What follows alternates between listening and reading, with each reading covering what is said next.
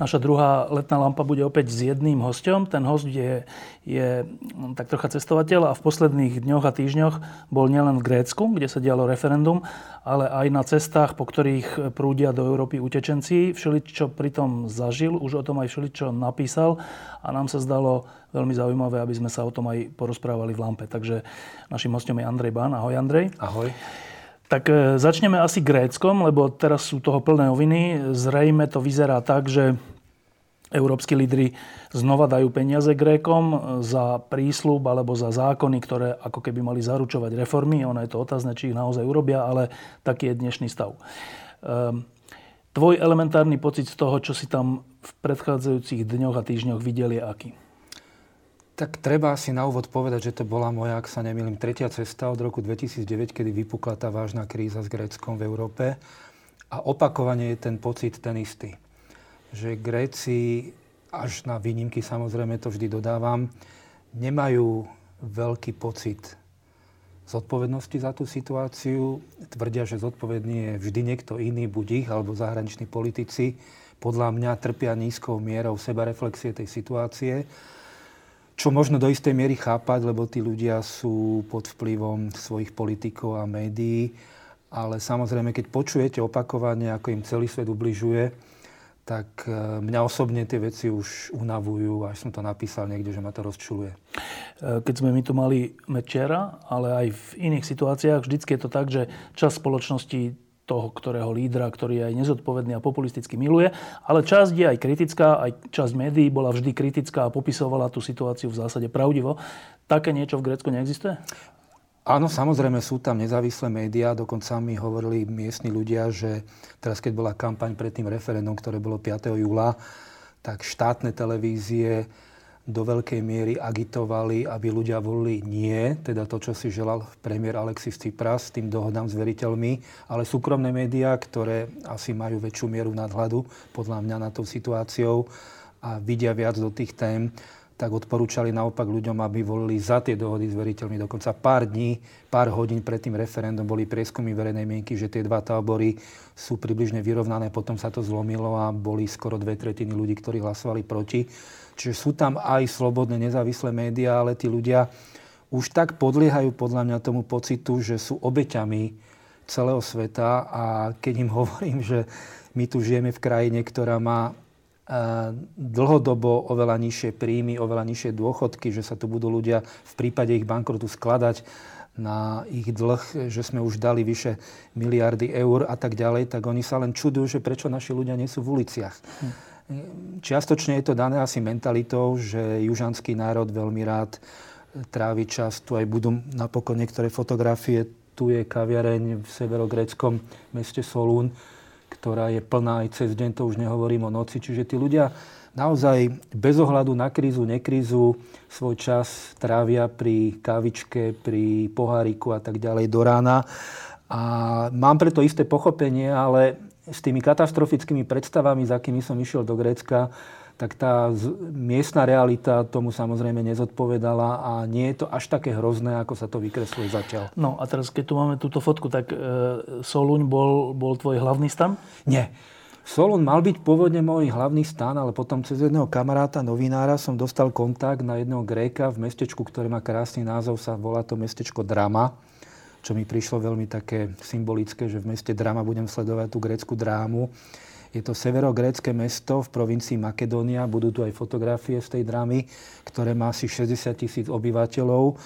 A tým, že všetci novinári boli prakticky v Atenách, a keď nie, tak boli v tom Solúne, tak som sa rozhodol vybrať sa do tej drámy, pretože bolo pre mňa dôležité sa s jednoduchými normálnymi Grékmi rozprávať a tých človek stretne vlastne hocikde.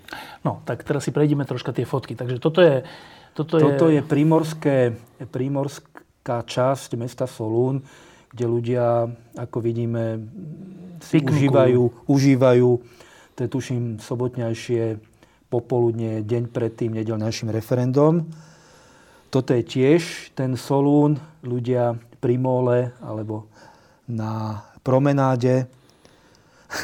Toto je taký typický obrázok, ktorý vypovedá o Grécku, dvaja mladí ľudia pri frape. To frape, mimochodom, som aj spomínal, že sa tam ceny pohybujú okolo štyri eur. To už som aj v minulosti bol šokovaný, že tie ceny sú tam výrazne vyššie ako kdekoľvek, to ani v Paríži, v Londýne toľko nepýtajú. A na horizonte vidíme práve tú dramu, mesto, kde v pozadí je údajný hrob Alexandra Macedonského, uh-huh. veľmi významného gréckeho panovníka. Neďaleko je hrob jeho otca Filipa druhého a tak ďalej. Takže je to skutočne také epicentrum gréckej histórie a tí ľudia tam žili. Toto je ten bar toho môjho dnes už kamaráta Georgiosa Saltidisa v Drame. Ten bar sa volá Honey Bar, teda medový bar, kde prišli o jedenástej v noci ľudia a do štvrtej, do piatej do rána to bolo plné, natrieskané. A to je pred referendom? Či počasť? To je noc pred referendom. Pred referendom. To je noc pred referendom. E, toto už je Solún.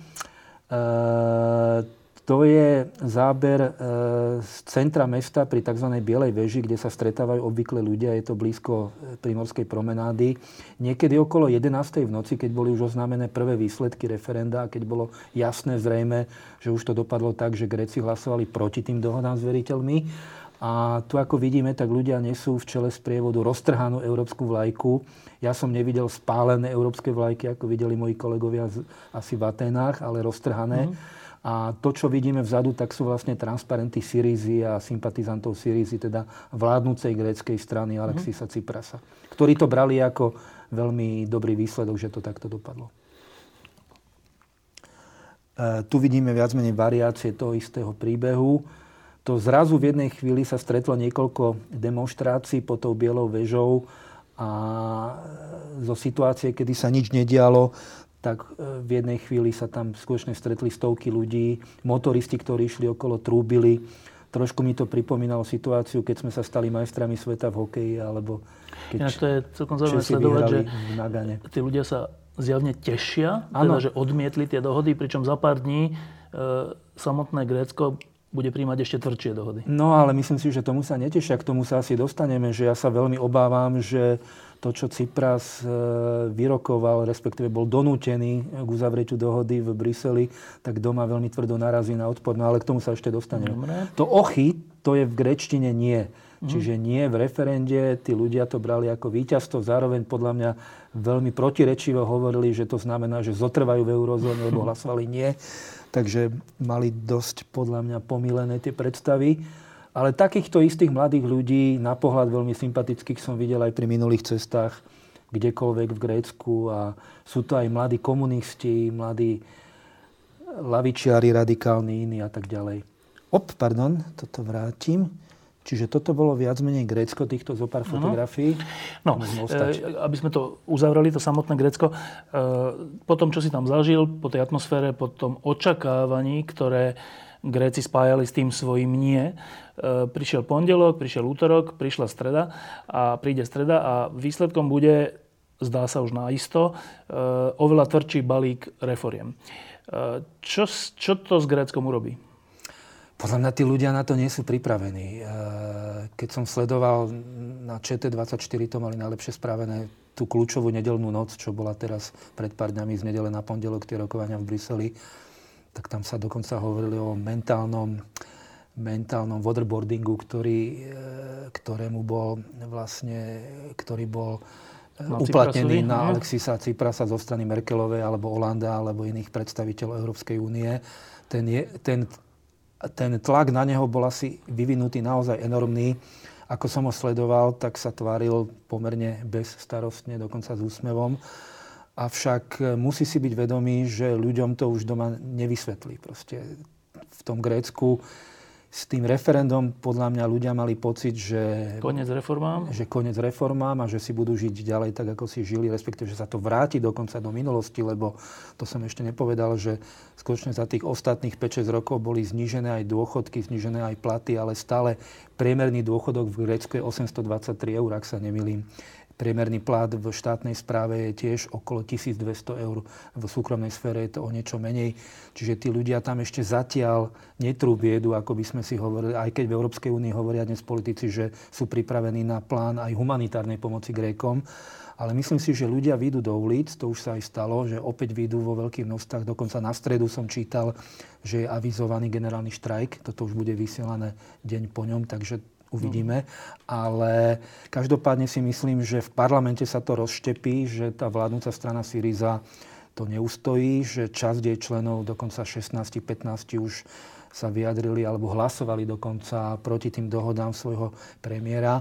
Avšak je tu pripravená opozícia, ktorá je proeurópska. E, tento plán Tsiprasa v gréckom parlamente podporí. Čiže on má ultimátum do stredy, aby to prešlo. Uvidíme.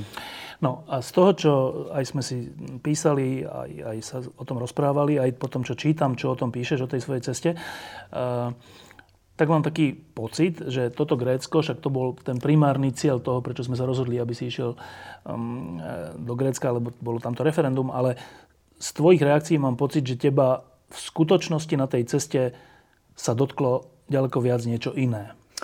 Áno.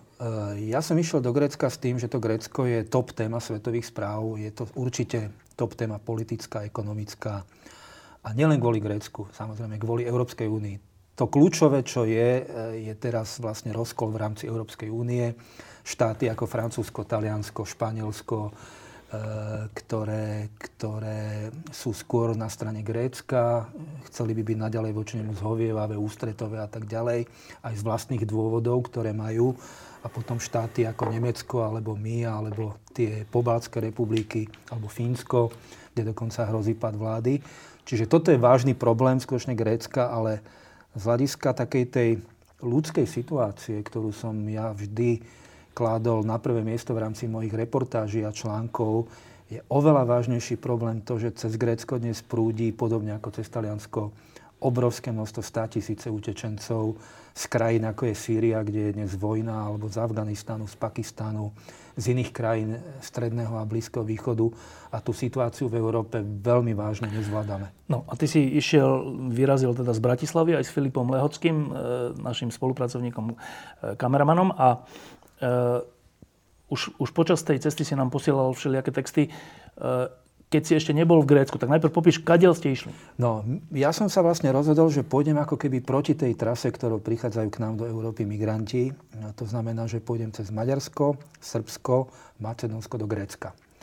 A oni teda opačnou trasou prichádzajú. A prvý taký vážny kontakt bol, toto je fotografia z Maďarska, pri dedinke Ašodhajom, čo je štvortisícová dedinka na hranici so Srbskom, kde sú také maličké úsadlosti, opustené farmy a majú dvadsaťpäť kilometrov úsek hranice so Srbskom.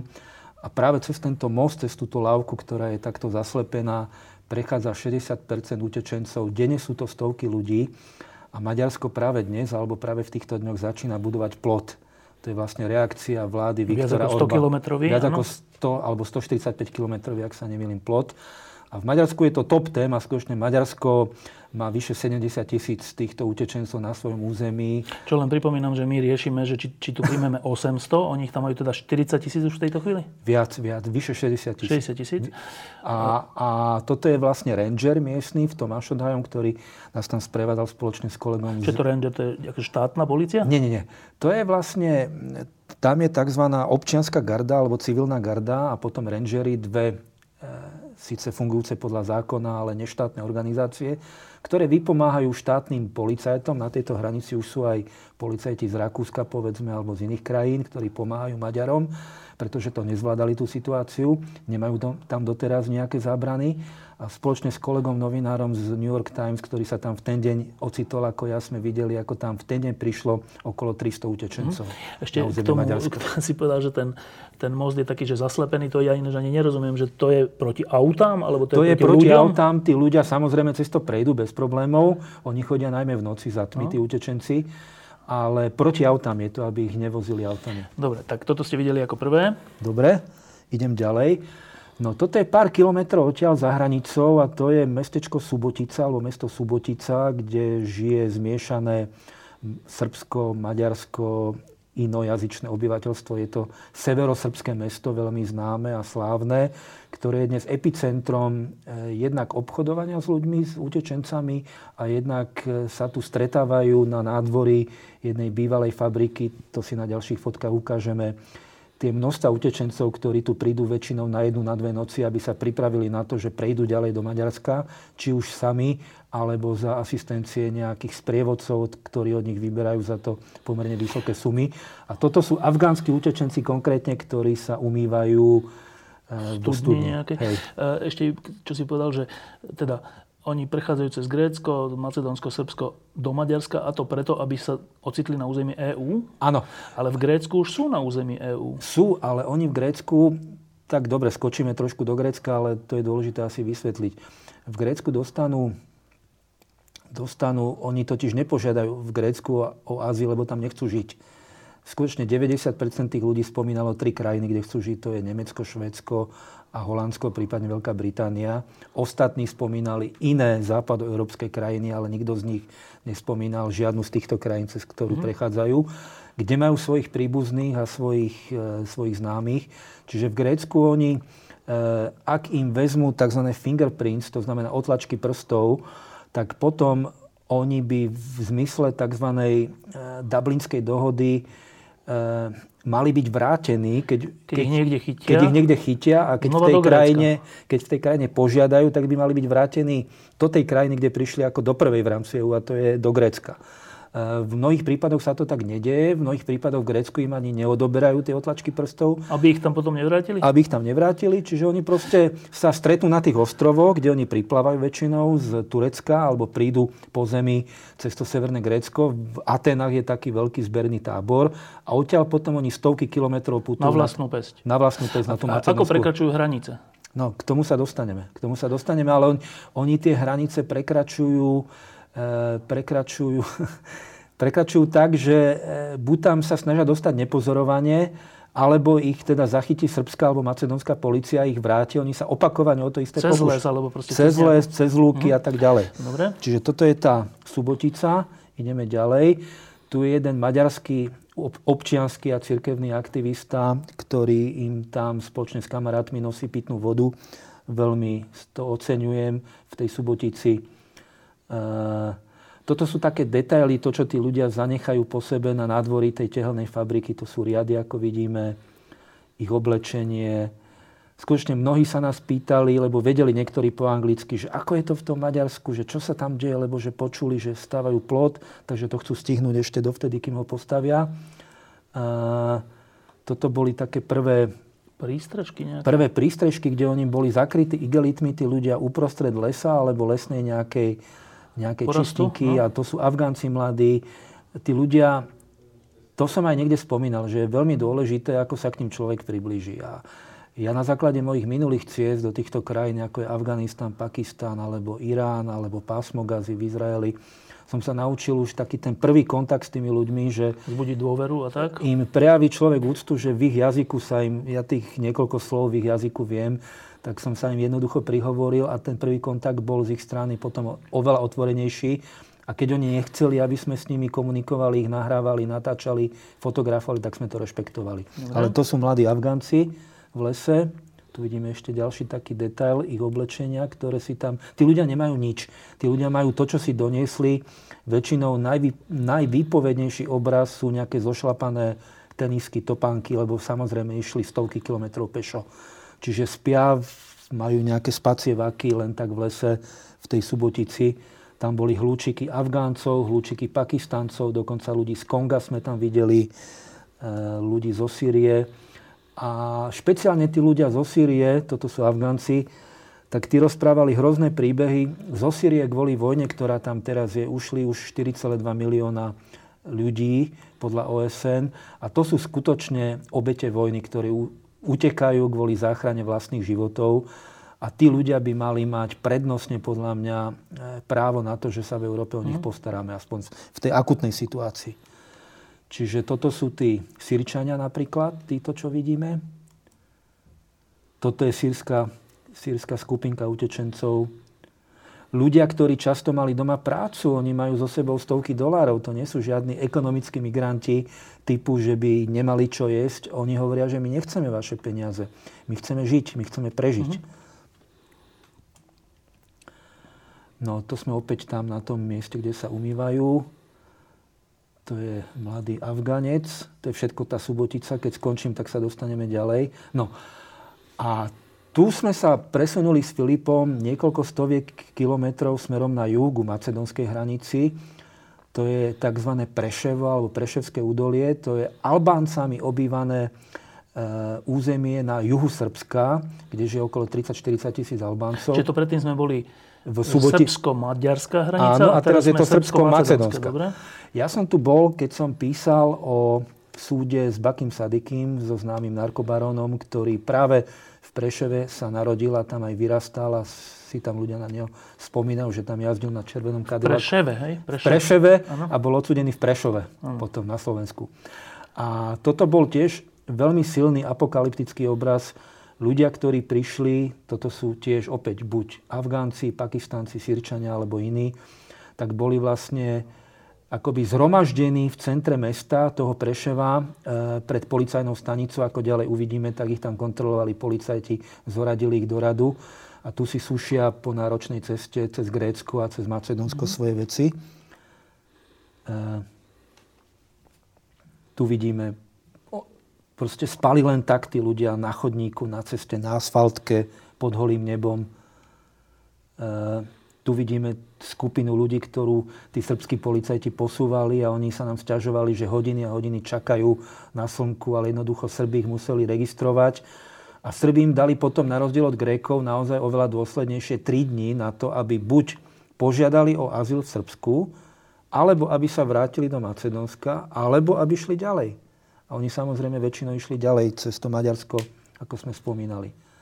Tu vidíme srbského policajta. A tu už boli aj Lekári bez hraníc, teda známa humanitárna medzinárodná organizácia. Na severe v tej Subotici až na toho mladého Davida Vargu a jeho otca Tibora Vargu a tej mimovládky cirkevnej tam nebol nikto. Tu sa už o nich starali. Tu vzadu vidíme kúsok veľkého, veľkého stanu, stanu vojenského. A opäť teda tie situácie, v noci si tam, v noci si tam oni robili ohne a tu budú ďalej fotografie, ktoré ukazujú, že tí obyvatelia Preševa, čo sú, ako som spomínal, prevažne Albánci, tých ľudí akceptovali a prijali. Dokonca im otvorili svoje záhrady, dali im možnosť sa v tieni svojich domov si vlastne oddychnúť, odpočinúť, dali im sa napiť vody a tak ďalej. Tu vidíme rozložený stan jednej rodiny, myslím, že zo Sýrie v centre a tam je vzadu mešita, lebo je to vlastne prevažne moslimská krajina. A tu vidíme kaviareň. Kaviareň v centre toho Preševa, kde odpočívajú utečenci vyčerpaní po predchádzajúcom nočnom putovaní. Ten majiteľ tej kaviarne, sme sa s nimi rozprávali, teda s ním, s Filipom, a nám hovoril zaujímavú vec, že my neuvažujeme, či tým ľuďom máme pomôcť. My sme moslimovia, oni sú moslimovia, tak im samozrejme pomáhame. Mm. Je to v duchu nášho náboženstva. A tu vidíme, že na garážových dverách alebo pred nimi v jednom rodinnom dome šesť alebo koľko ľudí utečencov odpočíva pred prudkým slnkom. Mm. Ten majiteľ bol normálne doma, nikto ich nevyhadzoval. E, opäť sa mi potvrdilo, že tá osobná skúsenosť ľudí s inými ľuďmi, ktorí sú v ťažkej životnej situácii, nás robí oveľa tolerantnejšími a chápavejšími. E, opäť tu vidíme ľudí, ktorí sa skrývajú pred prudkým slnkom a spia pod takým vozíkom. Vzadu sú tie stany s utečencami. A to už sme v Grécku, takže... Tu na... V Grécku, teda takto, že oni prídu na tie ostrovy a potom idú cez celé Grécko? Áno, oni prídu na ostrovy. Väčšinou je to ostrov Kos, ale aj iné ostrovy. Odtiaľ ich potom grécki policajti alebo grécké úrady prevezú do takého veľkého tábora pri Atenách, ako som spomínal. Avšak Ateny sú skôr na juhu Grécka, čiže oni keď chcú ísť potom ďalej, tak z Aten na hranicu Macedónska je to, ak sa nemýlim, okolo päťsto päťdesiat kilometrov. Takže idú cez Grécko. To bolo tiež hrozné vidieť, ako idú... Pýtajú si doslova vodu pri diaľnici od tých okolo idúcich, alebo idú často skupiny, ako aj tu vidíme, deťmi. s malými deťmi. To je otec, matka, malé deti. Všetko, čo majú, tak si musia niesť so sebou na chrbte. Majú také batohy alebo mali vozíky. V tých vozíkoch si to niesli a pýtali chudáci, pýtali vodu od tých ľudí, lebo nemali. Proste samozrejme, že boli vysilení, vyčerpaní. A to už je tá grécka dedinka Evzony, ktoré pri macedónskej hranici. Cez Macedónsko sme len prešli, s kolegom, s Filipom, lebo to je taká maličká krajinka, zo severu na juh je to okolo dvestopäťdesiat kilometrov, ale zaujímalo nás primárne to Grécko a tu sme sa vlastne s nimi rozprávali a e, tu nám ukazovali, toto sú Sýrčania, ukazovali nám hneď veľmi ochotne e, rany, ktoré im spôsobili modriny, ktoré im spôsobili bitím macedónsky policajti, lebo keď si sa pýtal, ako oni postupujú, tak oni sa samozrejme pokúšajú ilegálne dostať cez do každej hranicu? krajiny, cez hranicu. No a tam bola skupinka niekoľko desiatok macedónskych policajtov, ktorí boli ozbrojení samopalmi, mali obušky a e, tých strážili utečencov hranicu? a strážili hranicu a tých utečencov, keď sa tam aj zbúrili alebo keď sa chceli dostať, teda keď chceli vstúpiť Prejsť. do Macedónska, tak ich napadli, tak ich proste zbili. Mm. Takže nám to ukazovali tí Sýrčania, Afgánci. To Tu vidíme tú lúku, kde oni sú. Ja som tam napočítal naozaj vyše tisíc ľudí, tak odhadom, čo som aj niekde spomenul, že to je oveľa viac, ako mali byť kvóty pre celé Slovensko, len na jednej, len na jednej gréckej lúke. Čo bolo zvláštne, tu až na jednu Nemku sme nestretli nikoho za tie dva dni, čo sme sa tam vracali s Filipom, kto by tým ľuďom akokoľvek pomáhal. Boli tam grécki policajti, ktorí aj tak potom do rána odišli, ale neboli tam žiadni lekári bez hraníc, nebola tam žiadna humanitárna organizácia. Toto bola pre mňa z tých všetkých miest, ktoré som videl, asi najhoršia skúsenosť a vec, ktorá ma emočne najviac teda zasiahla, pretože tí ľudia tu nemali nič. My sme im potom, aspoň v rámci skromných možností, kúpili a tam zaniesli vodu, ale tí ľudia by tu akútne potrebovali, lebo denne tam prichádzajú noví. Nebol som svedkom toho, keď tí ľudia sa dostali ďalej do Macedónska. Že čo sa stalo, to neviem. Či tí macedónski policajti na nejakú dobu uvoľnili tú hranicu, akože si ich nevšímajú a dostali sa. Ale faktom je, že keď sme tam na druhý deň prišli, tak tam už boli aj noví a mnohí z tých, čo tam boli deň predtým, tam už neboli. Uh-huh. Čiže ja silno pochybujem, že by sa vrátili späť do uh-huh. Grécka. To oni za žiadnych okolností nechceli, takže museli sa nejako dostať mm. do Macedónska. Spomínali nám, že dokonca medzi nimi sú, sú prevádzači, tí Sýrčania spomínali Afgáncov, ktorí si pýtali po sto dolárov za to, že ich v noci cez iné miesto hranice prevedú. Mm. Takže, takže takto to tam fungovalo. Tu vidíme celé rodiny, ako prišla nová veľká skupina. Toto sú konkrétne Afgánci. Tu vidíme skoro ráno, prakticky za tmy, tí ľudia ako spia, to je pri takej odstavenej železničnej trati. No a toto je tiež vlastne nočný záber, skoro za tmy robený, spia, ako vidíme, len tak v spacích vákoch tí ľudia na ceste. E, tu si ráno, ráno, ráno teda pripravujú nejaké jedlo, ohník, pod stromom spia. Tí ľudia nás brali ako spojencov v tom zmysle, že cez naše zábery, fotografie, videa ukážeme tú ich situáciu. Čiže nebolo to tak, že by nás vyháňali, uh-huh. že by boli voči nám agresívni, ale naopak oni nás tam stále ťahali za ruky, že ešte toto si pozrite, ešte tohto zbili. Tento pán bol údajne tiež napadnutý macedónskymi policajtmi. Toto sú Sýrčania. Takže, no a to je vlastne posledná fotografia, tá by mohla ostať. Svietiť. No a teraz, keď to vidíme, tí ľudia vyzerajú ako my, len sú bezdomovou. Sú po poliach, prechádzajú ilegálne hranice, utekajú pred policajtmi, niekto im pomôže, niekto im nepomôže. A je ich, aspoň z tých záberov, je ich ako keby nekončiaca masa. Stále si rožia každý deň znova a znova ďalší a ďalší. A teraz to je tá otázka, že tak racionálne, keď sa na to pozrieme, bez toho, aby sme ich videli, aby sme sa s nimi rozprávali, tak je to tak, že, že no tak nemôže sem prísť milióny a milióny ľudí, lebo nemôžu byť všetci ľudia na jednom mieste. Taká veľká Európa není a toľko neuniesie. To je taký racionálny pohľad. Teraz troška iný je asi pohľad, keď sa ich dotkneš. Je iný? Samozrejme, že je iný, lebo konkrétna skúsenosť s tým človekom, ten všeobecný pohľad na tých ľudí, ktorý je daný pohľadom človeka od počítača zďaleka, tak ho veľmi zásadne mení. Ja tiež som veľmi vzdialený predstavám, že by sme mali všetkých ľudí prijať, otvoriť im krajinu, ale hovorím jednu vec. Toto je akútna humanitárna katastrofa, ktorá sa odohráva tu a teraz. Na Balkáne alebo v Taliansku donedávna, ale teraz je to najmä na Balkáne. Našou povinnosťou je tým ľuďom poskytnúť všetku nevyhnutnú pomoc, aby prežili. A samozrejme zabezpečením dôstojné podmienky v čase, kedy bude zvažované to, či dostanú alebo nedostanú azyl. O tom ja hovorím.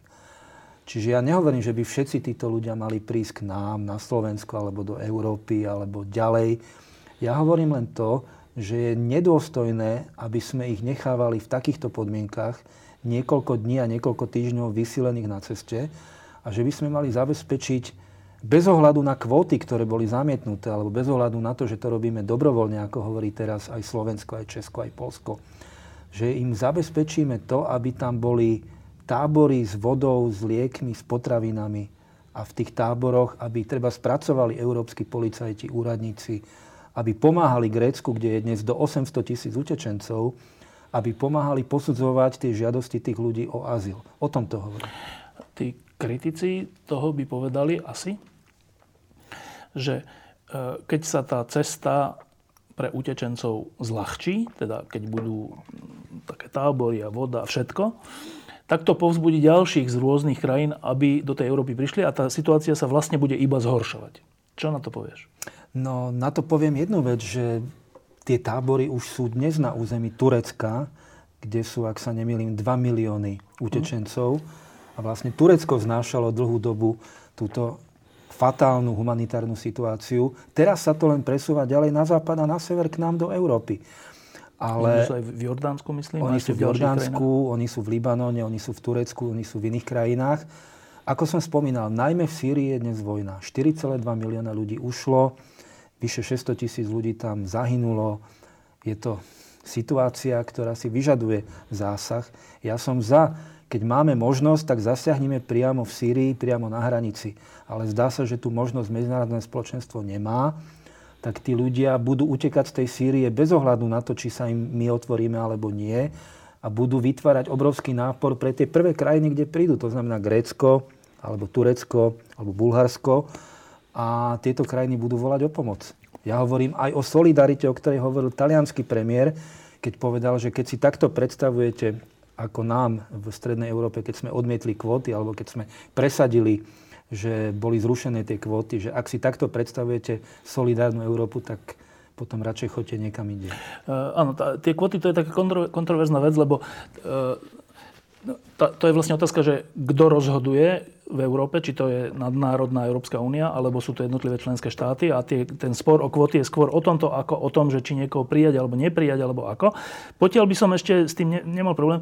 S čím mám problém je, že my tu máme v Žiline teraz taký protest v Bratislave. My tu máme protesty, ktoré sú v krajine, kde utečencov v skutočnosti nemáme. Áno. Ke, keď to porovnáme, no tak do Ameriky, do tej nenávidenej Ameriky, ročne prichádza milión ľudí. Milión. Tak je to obrovská krajina, ale milión. My sme sa tu dobrovoľne zaviazali koľko? päťsto, šesťsto, sedemsto ľudí, že príjmeme. A sú, a sú s tým spojené obrovské protesty. S tým mám trocha problém, že čo sme my zač? Že nám desaťročia a stáročia pomáhalo to, že sme mohli niekam utiecť, keď tu bolo zlé a tie krajiny nás prijímali. A my tu teraz robíme protesty, keď ide o pár stoviek ľudí. Tiež na jednej Lúke. Lúke je tisícpäťsto ľudí. tisícpäťsto na Lúke, ľudí. V jednom Macedónsku, alebo kde. Áno, v Grécku. Uh, áno, toto je problém, že nie sme zvyknutí pomáhať. Sme, my máme tú mentalitu, že nám sa pomáha, hmm. ale keď sa to má otočiť, to nie sme zvyknutí. K tomu sa dostaneme. Ale tá druhá strana, že zase, no, ja teba, Andrej, poznám ako človeka, ktorý je citlivý človek a keď vidí, vidí utrpenie, tak ho to trápi a to je krásne na tom. Súčasne ale, že no ale toho utrpenia je na svete proste celú históriu, históriu veľa a myslieť si, že to utrpenie odstránime, je nereálne. Hmm. A teraz, kde je tá, kde je tá miera? Čo môžeme robiť? No, tá situácia podľa mňa logisticky, technicky nie je neriešiteľná. To, čo som ja videl na vlastné oči, tak to naozaj vyžaduje akútny humanitárny zásah, aby sa na tých lúkach, na tých miestach, v tých starých fabrikách, ako som ukazoval, alebo v Grécku, alebo v Srbsku, inde, aby sa tam jednoducho, aby tam prišli aj od nás možno, alebo z iných krajín, humanitárne organizácie, lekári a tak ďalej. O tom to hovorím teraz akútne. A, aby tam tie deti netrpeli a aby tak. Aby tam tie jasné, deti a tieto rodiny netrpeli. Ale ja to vidím riešenie ako dlhodobejšie. Dlhodobejšie riešenie, o tom sme sa už v minulosti rozprávali práve aj v Lampe s Ďurom Mesikom a s inými ľuďmi.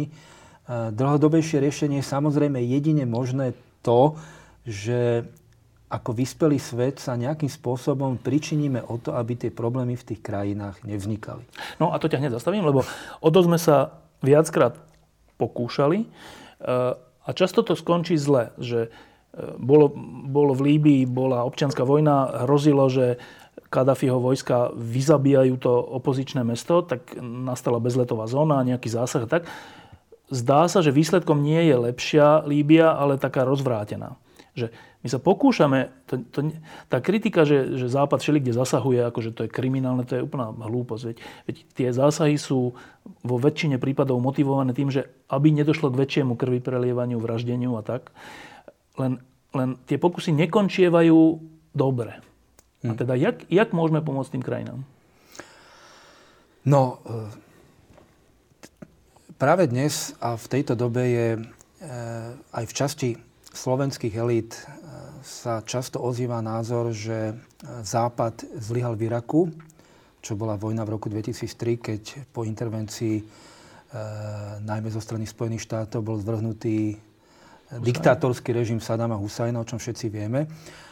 A že práve paradoxne vďaka pádu diktátora Sadama Husajna sa tam začalo bezúzne násilie, čo je čiastočne určite pravda.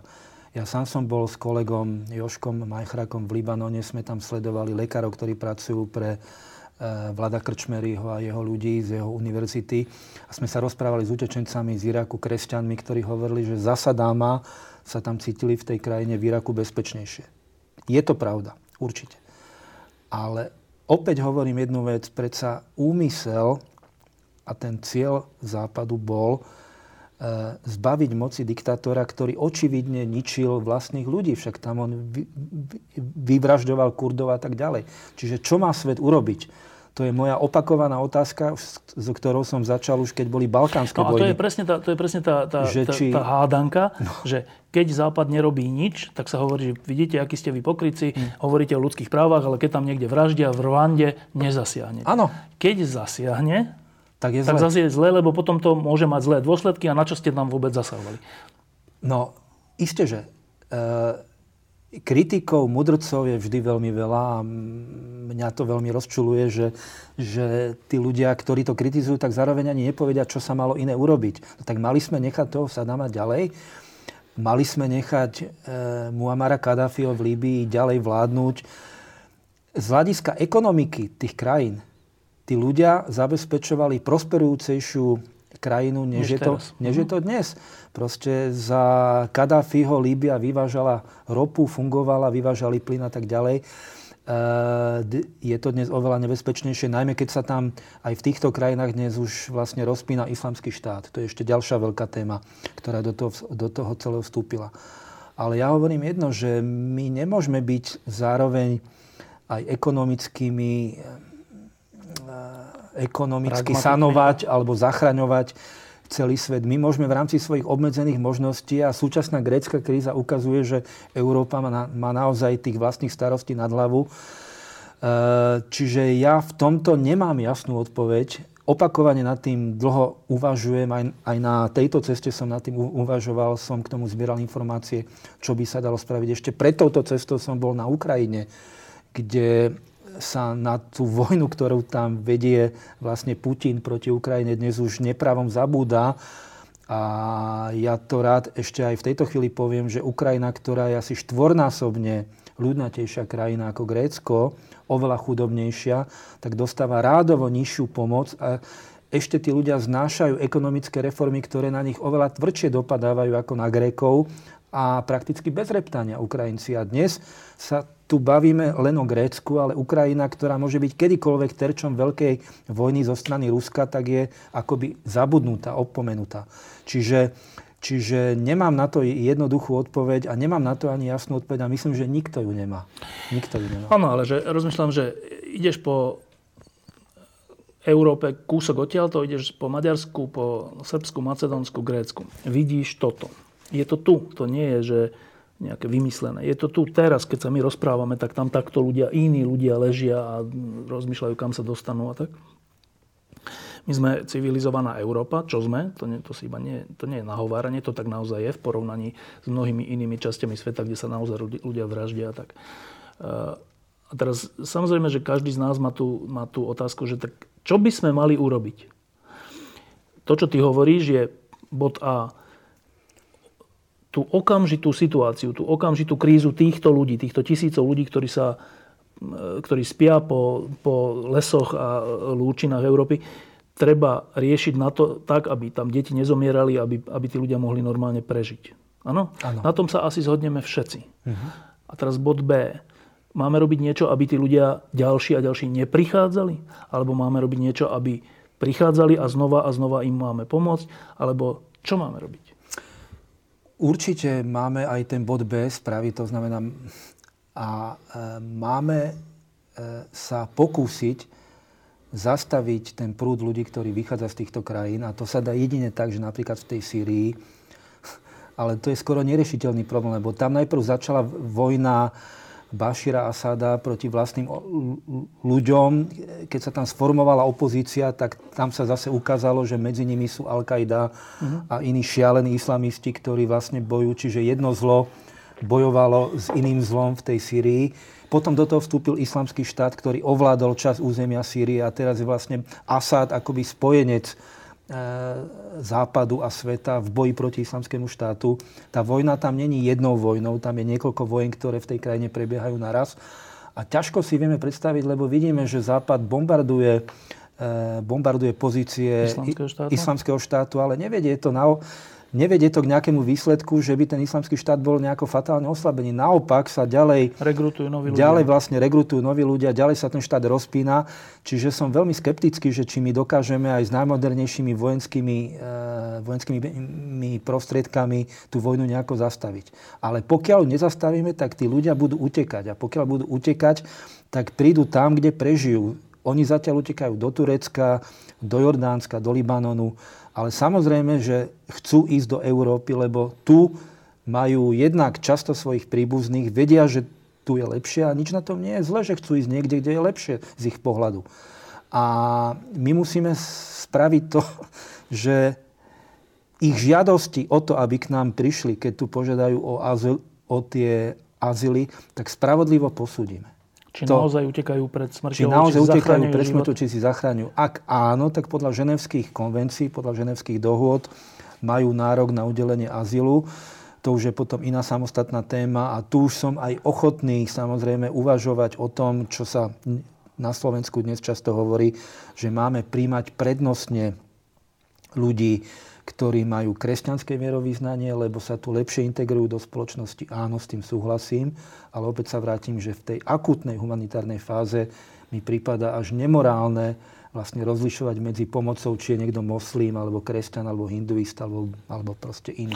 Keď nad tým rozmýšľam, že keď zo Sýrie samotnej utieklo štyri milióny ľudí, hovoríš? Hmm. štyri milióny, to je skoro toľko ľudí, ako je počet ľudí na Slovensku. A z nich státisíce sú v nejakých táboroch v Jordánsku a státisíce v, v Libanone a tak. E, to sa mi zdá, že ak tých štyri, tých štyri, tých štyri miliónov ľudí nie sú ekonomickí utečenci, keďže odchádzajú z vlastnej krajiny, kde je krvavá vojna a rozpína sa Islamský štát. To sa mi zdá, že tam by asi bola zhoda, že svet by mal týmto ľuďom pomôcť. Lenže kto je to svet? Hm. Kto to má urobiť? Po ten eufemistický výraz medzinárodné spoločenstvo sa väčšinou skrýva Európa, Európska únia a Spojené štáty. To je to transatlantické spojenectvo. Samozrejme, keď to zoberieme ako vyspelé krajiny gé osem alebo dneska bez Ruska gé sedem, tak tam spadajú alebo do toho e, sú včlenené aj iné krajiny vyspelé alebo najvyspelejšie ako Japonsko alebo Brazília alebo iné. Tak toto je asi to medzinárodné spoločenstvo. Keď hovoríme o bezpečnostnom o bezpečnostných e, argumentoch, tak tam je Bezpečnostná rada ó es en, ktorá má niekoľko stálych členov, niekoľko nestálych členov. Čiže keď hovoríme o tom, že čo je to svet, tak podľa mňa myslíme najmä Organizáciu spojených národov a keď hovoríme o vyspelom svete, tak myslíme Európu a Spojené štáty. Teraz ma napadá, ty si, ty si dlhé roky sledoval jednak konflikt na Balkáne, jednak najmä Kosovo a to, ako to tam dopadáva a dopadávalo. Už v čase, keď odtiaľ prúdili utečenci pred vojnou, zachraňovali si život. Veď to bol ten dôvod, prečo bol potom bombardovaný Miloševič. A vlastne to by mohol byť taký príklad, že tí ľudia odtiaľ veľmi utekali, lebo sa báli smrti. Miloševič bol porazený. Tí ľudia sa vrátili v zásade? Áno, áno, samozrejme. Z Kosova, ktoré malo v tom čase necelé dva milióny obyvateľov, z nich bolo približne tristopäťdesiat tisíc Srbov a milión šesťsto tisíc Albáncov, tak utieklo do susedných krajín, to znamená do Čiernej hory, do Macedónska a do Albánska osemsto tisíc ľudí. Teda mm. polovica albánskej populácie. Každý tretí dom bol v tom čase vypálený. Tí ľudia, keď bola v júni, piateho júna, tuším, deväťdesiatdeväť podpísaná tá Kumanovská mierová dohoda, ktorá znamenala kapituláciu Miloševiča, do Kosova vstúpili jednotky NATO, tak tí ľudia sa zároveň s tými jednotkami začali vracať. To je, väčšina sa vrátila? Vrátili sa všetci medzičasom. A e, tak nemôžno povedať všetci, ale absolútna väčšina tých ľudí sa, e, preto sa vrátila. Preto sa to pýtam, že to by potom naznačovalo, že riešenie týchto vecí je naozaj v pomoci tým krajinám, z ktorých tí ľudia utekajú. Teda v pomoci Sýrii, v pomoci Líbii, ale to sme zase pri tom, že ale komu tam máme pomôcť? Máme pomôcť Asadovi? Máme pomôcť opozícii, v ktorej sú zase tí islamisti? Komu máme pomôcť? Neviem. Skutočne je tá otázka, e, s tým si lámu hlavu. Poprední svetoví politici práve v týchto dňoch v tieni Grécka bola podpísaná nejaká dohoda s Iránom o jadrovom programe a o tom odzbrojení. To je zase americká téma číslo jeden. Tých požiarov je dnes na svete toľko a nevieme, kto sú tí dobrí a kto sú tí zlí. Skutočne v tej Sýrii aj jedna, aj druhá, aj tretia strana, to sú veľmi nebezpeční, veľmi radikálni ľudia. Takže tam nemáme spojenca v tom zmysle, že toto je ten good guy, ako hovoria Američania, ten dobrý chlapec, s ktorým teda budeme spolupracovať. Nie je to tak. Dobre, tak úplne na záver, že kým nenájdeme spôsob, ako pomôcť Sýrii, ako pomôcť Líbii, a kým samotná Sýria nenájde ten spôsob a Líbia a tieto krajiny, tak zdá sa, že tu bude doba utečencov, kým nenájdeme riešenie.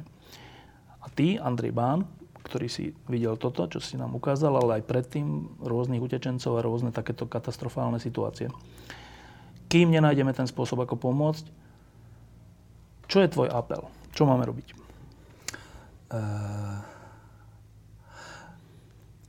máme primárne zabezpečiť, alebo sa usilovať zabezpečiť životné podmienky pre tých ľudí na ceste, ktorí utekajú tak, aby nezomierali, lebo aj to sa stáva, od hladu, od smedu, aby podľa možnosti trpeli čo najmenej a aby mali e, v tých utečeneckých táboroch, ktoré sa zriadia, čo najlepšie, najdôstojnejšie podmienky. To je to primárne.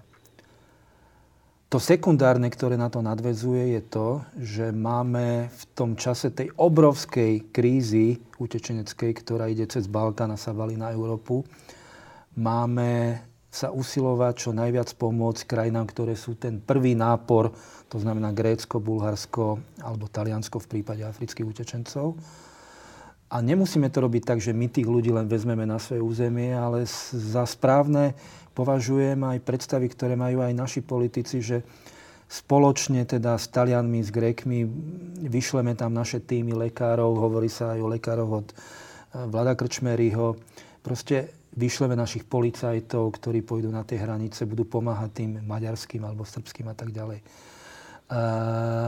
a zároveň, ak môžeme, tak posúdime to, či tí ľudia oprávnene žiadajú o azyl. A samozrejme, každá krajina má právo výberu. Stále si myslím, že tá miera integrácie tých cudzincov alebo tých, ktorí dostali azyl na Slovensku, je veľmi nízka. Že táto krajina má tú schopnosť prijať oveľa viac ľudí. Nehovorím o tisíckach, ale hovorím o stovkách, podľa môjho názoru. A v poriadku, tak sa zamerajme prednostne na kresťanov z Blízkeho východu, ale už to robme. Už, už v tejto chvíli je podľa mňa ten čas, lebo tých ľudí stále bude pribúdať. To som videl aj na tej ceste, že oproti tým prvým dňom, v tých posledných dňoch tej cesty, tých ľudí bolo viac a viac. V Grécku, ako som spomínal, je ich okolo šesťsto až osemsto tisíc. Čiže a tie všetky veci, že dať do poriadku Sýriu, Líbiu a sa usilovať o to, to je beh na strašne dlhú trať a na to by som sa v tejto chvíli nespoliehal. Teraz spomeniem dve iniciatívy. Jedna je štátna. Slovensko teraz ide pomôcť preplneným táborom v Rakúsku tým, že časť tých ľudí príjmeme na naše územie. Robí to terajšia vláda. Ja si myslím, že je to správna vec. Ty? Ja si myslím, že je to správna vec. Druhá iniciatíva. Skupina kresťanských aktivistov urobila takú akciu, že požiadala ľudí, aby sa prihlásili, ktorí chcú pomôcť sýrskym utečencom. Kto pomôže? Keď ich bude tých ľudí tisíc, vtedy, keď sme sa s nimi mm. rozprávali, už mali, myslím, osemsto, alebo tak, mm. keď ich bude tých ľudí tisíc, tak sto Sýrčanom sú schopní zabezpečiť elementárnu existenciu. Rodinám. sto sýrskym elementárnu existenciu, vrátane bývania a elementárnej starostlivosti. Niečo také by sme mali robiť širšie? Áno, mali by sme to robiť širšie. Sú to obidve veľmi cenné iniciatívy, najmä tá druhá tým, že to je občianska iniciatíva jednotlivcov, ktorí sa z vlastného presvedčenia, ktoré majú, zapojili do toho, že to nie je štátna aktivita, ale občianska aktivita. Práve preto si to cením veľmi. A opäť hovorím, že bez ohľadu na to, že tu teraz narastá vlna antiimigračných aktivít, ako si spomínal, boli demonštrácie v Bratislave, v Žiline, aktivizujú sa naši neonacisti, dokonca chcú ísť do parlamentných volieb spoločne práve s touto agendou, tak bez ohľadu na to si myslím, alebo aj s vedomím tohto faktu, by malo Slovensko, by malo Slovensko byť otvorenejšie pomoci tým ľuďom, otvorenejšie solidarite s krajinami, ako je Grécko, ako je Taliansko, ako je Rakúsko, ako je Maďarsko. A nám sa to nevypomstí. Skutočne nám sa to nevypomstí a treba vždy hovoriť, že, že medzi tými ľuďmi je určite nejaké malé množstvo ľudí, ktorí majú nejaké radikálne islamistické názory. Ale že absolútna väčšina tých ľudí, absolútna väčšina, utekajú práve, a to som ja videl, keď som bol v Afganistane, v Pakistane, keď som s tými ľuďmi hovoril, tak utekajú pred islamistami. Ja som bol v Pakistane hosťom v jednej rodine šejcha, teda vlastne islamského duchovného v meste Pešavár, z takého sufistického rádu, ktorí sami sú obeťami Talibanu. To nie, že Taliban a Al-Qaida útočí na nás, na Západ, alebo na Európanov, na Američanov. Oni útočia na vlastných. Títo mnohí ľudia utekajú pred Talibanom a sú to Afgánci. Čiže dávať im jednotnú nálepku, že to sú islamisti, teroristi, to je zvlčilé, je to hrozné a je to nemorálne, podľa mňa. Teraz na Pohode sme mali takú diskusiu, kde bol s Ďurom Karpišom spolu účastný aj Tomáš Sedláček, to je taký známy český ekonóm a popularizátor ekonomie, s ktorým som sa rozprával o eure a tak. On hovoril, že to je výborné, že vy máte euro, lebo my v Česku stále musíme tie kurzy a to všetko. Ja som mu tak trocha protirečil, som hovoril, že počkaj, no ale zase my teraz tým, že máme euro a že sme v eurozóne, zase máme problém s Gréckom a zrejme z našich, ako si hovorila, nízkych miest a dôchodkov budeme musieť pri, prispievať na, vy, na vysoké grécke. A on na to povedal, že no tak to vám gratulujem, že konečne ste sa z pozície, že stále iba dostávať, dostali do pozície, že niekomu musíte alebo môžete pomôcť. No, to je kontroverzná veta, lebo je dobre pomáhať, ale je dobre pomáhať tam, kde tá pomoc nie je zneužitá, iba roztopená, čo často sa v Grécku stáva. Ale e, smerujem k tomuto, že tie povinné kvóty boli pre Slovensko, myslím, okolo osemsto utečencov. Ty troška s trpkosťou si aj dnes napísal, že, že, že sme to odmietli. A teda ja by som mal lepšiu kartu, že odmietnime, čo už sa stalo, povinné kvóty a príjmime viac utečencov, než bolo v povinných kvótach. Že my sme boli povinní akože osemsto, mm-hmm. tak príjmime tisíc.